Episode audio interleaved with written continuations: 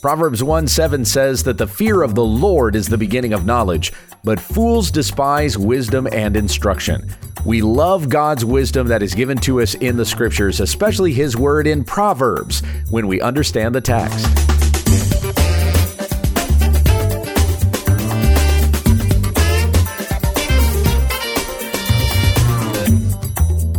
When we understand the text, studying God's Word to reach all the riches of full assurance in Christ. Thank you for subscribing, and if this has ministered to you, please let others know about our program. Here once again is Pastor Gabe Hughes. Thank you, Becky, and greetings, everyone. I apologize for how weak my voice is. I am very congested. I decided to work in the garage yesterday, and my allergies just exploded. The smart thing to do would have been to record the podcast before I did that. But anyway, Pray that I'm able to clear up in the next day or two. You won't have to hear all the other stuff that comes with this congestion, like uh, sneezing, coughing, and blowing my nose a lot. I will edit all of that out of the lesson that we are doing today. You're welcome. We are in Proverbs. We're starting a brand new study in an Old Testament book, and Proverbs is where we are, having finished up the Psalms. It will not take us as long to get through Proverbs as it took us to go through the Psalms. and we're going to do kind of an introduction to Proverbs today. But I think as a beginning, I'm going to read through the whole first chapter. This is Proverbs chapter 1, all 33 verses. The Proverbs of Solomon, son of David, king of Israel. To know wisdom and instruction, to understand words of insight, to receive instruction in wise dealing in righteousness, justice, and equity, to give prudence to the simple, knowledge and discretion to the youth. Let the wise hear and increase in learning, and the one who understands obtain guidance. To understand a proverb and a saying, the words of the wise and their riddles. The fear of the Lord is the beginning of knowledge. Fools despise wisdom and instruction. Hear, my son, your father's instruction, and forsake not your mother's teaching. For they are a graceful garland for your head, and pendants for your neck. My son, if sinners entice you, do not consent. If they say, Come with us, let us lie in wait for blood, let us ambush the innocent without reason. Like Sheol, let us swallow them alive, and whole, like those who go down to the pit. We shall find all precious goods. We shall fill our houses with plunder. Throw in your lot among us. We will all have one purse. My son, do not walk in the way with them. Hold back your foot from their paths. For their feet run to evil, and they make haste to shed blood. For in vain is a net spread in the sight of any bird but these men lie in wait for their own blood. They set an ambush for their own lives. Such are the ways of everyone who is greedy for unjust gain. It takes away the life of its possessors. Wisdom cries aloud in the street. In the markets, she raises her voice. At the head of the noisy streets, she cries out. At the entrance of the city gates, she speaks. How long, O simple ones, will you love being simple? How long will scoffers delight in their scoffing, and fools hate knowledge? If you turn at my reproof, behold, I will pour out my spirit to you. I will make my words known to you. Because I have called and you refuse to listen, have stretched out my hand and no one has heeded, because you have ignored all my counsel and would have none of my reproof. I also will laugh at your calamity. I will mock when terror strikes you. When terror strikes you like a storm, and your calamity comes like a whirlwind, when distress and anguish come upon you. Then they will call upon me, but I will not answer. They will seek me diligently, but will not find me, because they hated knowledge and did not choose the fear of the Lord would have none of my counsel and despised all my reproof. Therefore they shall eat the fruit of their way and have their fill of their own devices. For the simple are killed by their turning away, and the complacency of fools destroys them.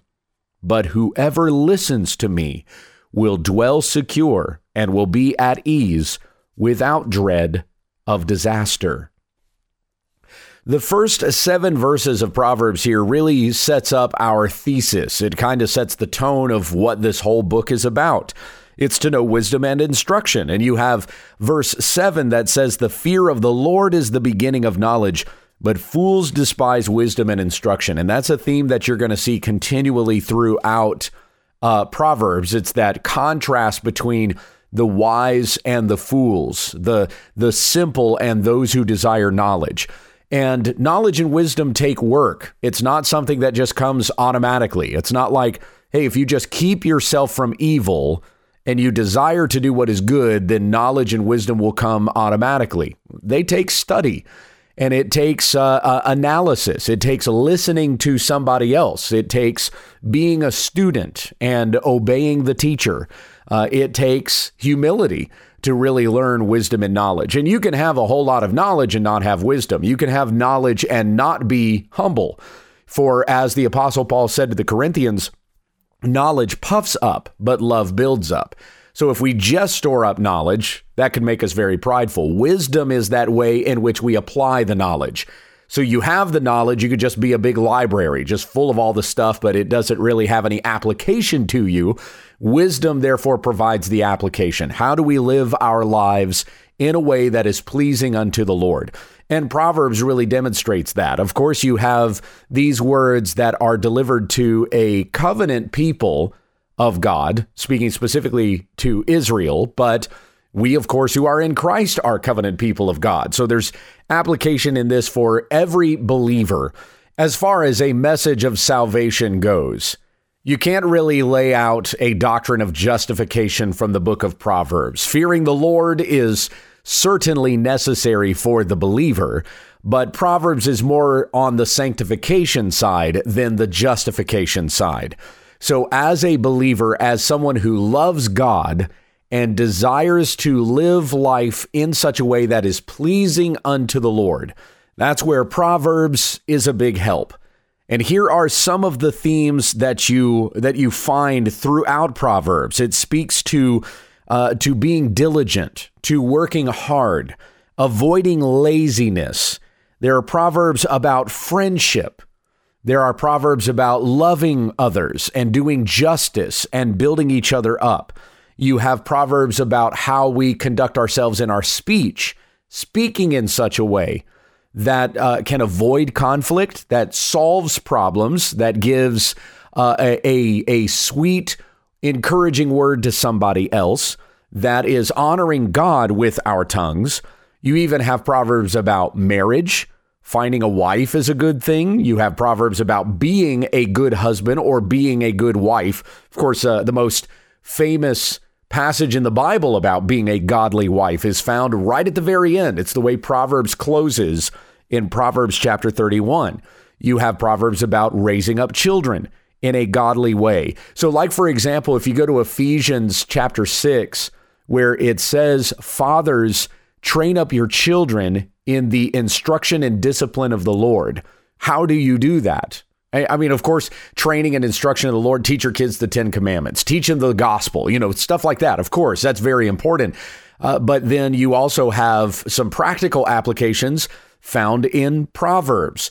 The whole saying that we get uh, uh, the the spare the rod, spoil the child. Have you ever heard that before? Well, that actually comes from Proverbs. It's kind of a simplification of a passage that you have in Proverbs, but the instruction to spank your children in guiding them to a proper way, showing them what is wrong and what is right. That instruction comes from Proverbs. You have uh, um, instructions on how to keep peace with one another, even domestic peace, not just peace within your home, peace with your neighbors, peace within a nation. There are instructions here about national dealings. A king would be very, very wise. Any sort of leader or government official or somebody that has to make decisions for a lot of people can they can receive a lot of wisdom from proverbs. You even have proverbs about good manners. I'm a southern boy at heart. I was born in South Carolina. Um, uh, we're currently in the process of moving to Texas, so I'm I'm kind of getting back to the South again. And manners were a big deal in the South. I remember how much of an emphasis that my mom and dad put on having good manners, and we're teaching our children that same thing. It's kind of offensive in our culture now to say things like yes, ma'am, and yes, sir, in a culture that is saying, hey, you got to know what a person's pronouns are. You know, ask them what their pronouns. Eh, eh, eh, that's just the depravity of our culture, being given over to a debased mind. We don't even know what a man and a woman are anymore. And so saying yes, ma'am, and yes, sir can be offensive even in our culture. But I'm teaching my kids that you honor the Lord first. We are to speak in such a way that gives honor to God. And we find instructions regarding that even in Proverbs. In our home, as I'm raising up my children in the training instruction of the Lord, as uh, my wife is doing the same. We actually have proverbs around the house. There are various proverbs that are written down on pieces of paper, and they're all over our home. There was a certain proverb that for a while there, my wife was teaching the kids every morning. And, uh, and we have such wonderful passages that we use on a pretty regular basis, even within Christendom in the church, that come from Proverbs, like uh, Proverbs 3 5 and 6. Trust in the Lord with all your heart and do not lean on your own understanding. In all your ways, acknowledge him, and he will make straight your paths. Now, even though I said that uh, Proverbs doesn't really provide for us a doctrine of justification, nevertheless, we do have passages about eternity. That's even here in Proverbs, and that wasn't so terribly common throughout uh, the the Old Testament. Certainly in the wisdom literature, it is there, including Job, Psalms, and Proverbs. By the way, Proverbs part of the wisdom literature. I could have said that up front in an introduction to the book of Proverbs, you want to know what literature genre it fits into? Well, this is wisdom literature. And overall, the book of Proverbs teaches us that godliness is of value in every way. It teaches us how to live in a godly way. Now, you find that in other parts of the Bible as well, but certainly in the book of Proverbs. It is in Christ that we find all the treasures of wisdom and knowledge. Paul said that exactly in Colossians 2 3. And to the Corinthians, he said, 1 Corinthians 1 24, to those who are called, Christ is the power of God and the wisdom of God. The book of Proverbs is the word of God. In fact, it's even the word of Christ.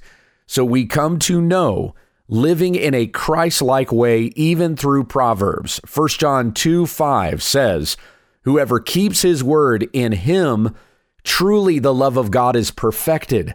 By this we may know that we are in him. Whoever says he abides in him ought to walk in the same way in which he walked. And don't you think that Jesus would have walked, even in his earthly ministry, according to Proverbs? Yes, because they are his Proverbs and that Jesus was even the wisest man who ever lived. Solomon was the wisest king there ever was until King Jesus showed up, God himself in human flesh. And then there was one that came who was even wiser than Solomon. That is Christ. And these are the words that came to Solomon from the Lord, as we read in the book of Proverbs, the very word of God. Now, the date of the writing of the book of Proverbs, that's a little bit tricky Solomon was uh, was in uh, between 900 and 1000 BC is when he lived, succeeding his father David. And as we saw here right at the beginning of Proverbs, the majority of these proverbs are going to be from Solomon. Just like most of the Psalms are from David, most of the proverbs are from Solomon. But we have some other authors in there as well. Uh, you have the oracles from Agur. You've got Lemuel. Uh, there is a group called the Wise, and there's also Proverbs that were copied by Hezekiah's men that's written down at the start of chapter 25. The book of Proverbs, the way that we have it now, like as you read the book of Proverbs, how would all of these Proverbs have been compiled, especially considering that they were written by different men at different times? Uh, it was compiled probably during the time of Hezekiah. That seems like the most likely uh, occasion in which these proverbs would have been put together. There are uh, uh, skeptics and critics who want to say that Proverbs was written much later, like when the Israelites were more under the influence of Persian and then later Greek thought because it's the Persians and the Greeks that are considered to be the influencers in philosophy in, in, about, you know, 500 BC or somewhere in there. But Solomon's Proverbs preceded any of the major world philosophies that we consider in the realm of philosophy today. Solomon was far before that. So even before guys like Confucius and Aristotle and Socrates and and uh, and all of these famous names that we know from before Christ, even before they showed up, Solomon was giving proverbs and and it was the envy of the world over. There were kings and queens from everywhere in the world that would come to Israel to see how grand a place this was, the major highway that Israel was on. It was a significant trade route. So a lot of people came through there trading goods, and Israel got very, very rich as a result of that in the time of David and especially in the time of Solomon. But in addition to the wealth was Solomon's wisdom and there were many, many leaders from many uh, different nationalities, ethnicities, kingdoms, empires, and so on that would come to the empire of Israel to hear and meet Solomon and hear him speak. His wisdom was legendary. And the proverbs that we have that are written down here in the book of Proverbs supersede any other kind of wisdom in any other genre of literature in any other part of the globe. In 1 Kings chapter 4, we read there about Solomon's wisdom. It says in 1 Kings 4:29, God gave Solomon wisdom and understanding beyond measure and breadth of mind like the sand on the seashore, so that Solomon's wisdom surpassed the wisdom of all the people of the east and all the wisdom of Egypt. For he was wiser than all other men, wiser than Ethan the Ezrahite, and Heman, and Calcol, and Darda, the sons of Mahol, and his fame was in the surrounding nations. He also spoke 3,000 proverbs, and his songs were 1,005. Where were where are all of these proverbs and songs because they're obviously not in psalms and proverbs well they would have been lost to the exile uh, there there likely were compiled writings that existed during the reign of the Israelite and Judean kings through what we have as first and uh, second kings and first and second chronicles. But then after the exile a majority of those works would have been lost. The book of Proverbs, as we have it here, once again was compiled sometime around the time of, uh, of Hezekiah. And this one single book was easier to keep track of than it was all the other writings that were probably spread out. So that's why we don't have record of all of the things that Solomon said. But it's very common throughout antiquity to hear legends of Solomon's teaching, even beyond what we have in the uh, in the Old Testament. It says in 1 Kings 4:33 Solomon spoke of trees from uh, from the cedar that is in Lebanon to the hyssop that grows out of the wall. He spoke of beasts and birds and reptiles and fish. And people of all nations came to hear the wisdom of Solomon and from all the kings of the earth who had heard of his wisdom. And this was how far the fame of the word of God had gone out through the wor- uh, through the world which he did through Solomon. Now, let me conclude here uh, as we're finishing up our introduction to the book of Proverbs. Let's finish up with some main themes. And like a good Baptist, I'm going to practice some alliteration here. So all of my themes begin with the letter C. Number one, comparison. We see a lot of comparison in Proverbs. In fact, it's very common for any kind of proverb to use comparison even in many English proverbs, like for example, a bird in the hand is worth two in the bush. That's not about how to catch birds. That proverbs that proverb is about how it's better to have something and hold on to it than to let it go, thinking that something better is going to come along. Or you have the statement, uh, "You can lead a horse to water, but you cannot make him drink." That doesn't have anything to do with ranching. It's about how you can tell a person the truth, but you can't make them believe it, right? So, just like we have that in many English proverbs, we also see it throughout uh, these proverbs here in the Old Testament. A common theme is comparison. Number two, contrast. We're regularly contrasting two different things. Probably the most common contrast in Proverbs is between the wise and the fool. So a wise man does this, a fool does this. And of course, you want to be like the wise man, you don't want to be like the fool. Number three, context. Yes, there is context in Proverbs. Oftentimes, uh, uh, you'll read Proverbs and think that there is no context. It's just every verse is a new proverb. But there is a context here. You heard the proverb or, or, you heard the context, obviously, in chapter one. Once you get past chapter 10, establishing the context is a little bit more difficult, but it's definitely there. And we'll talk about that as we get to some of those, uh, what, what seem like one off proverbs, and we'll try to establish the, uh, the context that's there when we get there. The fourth theme in Proverbs is concreteness. This is applicable to all people everywhere.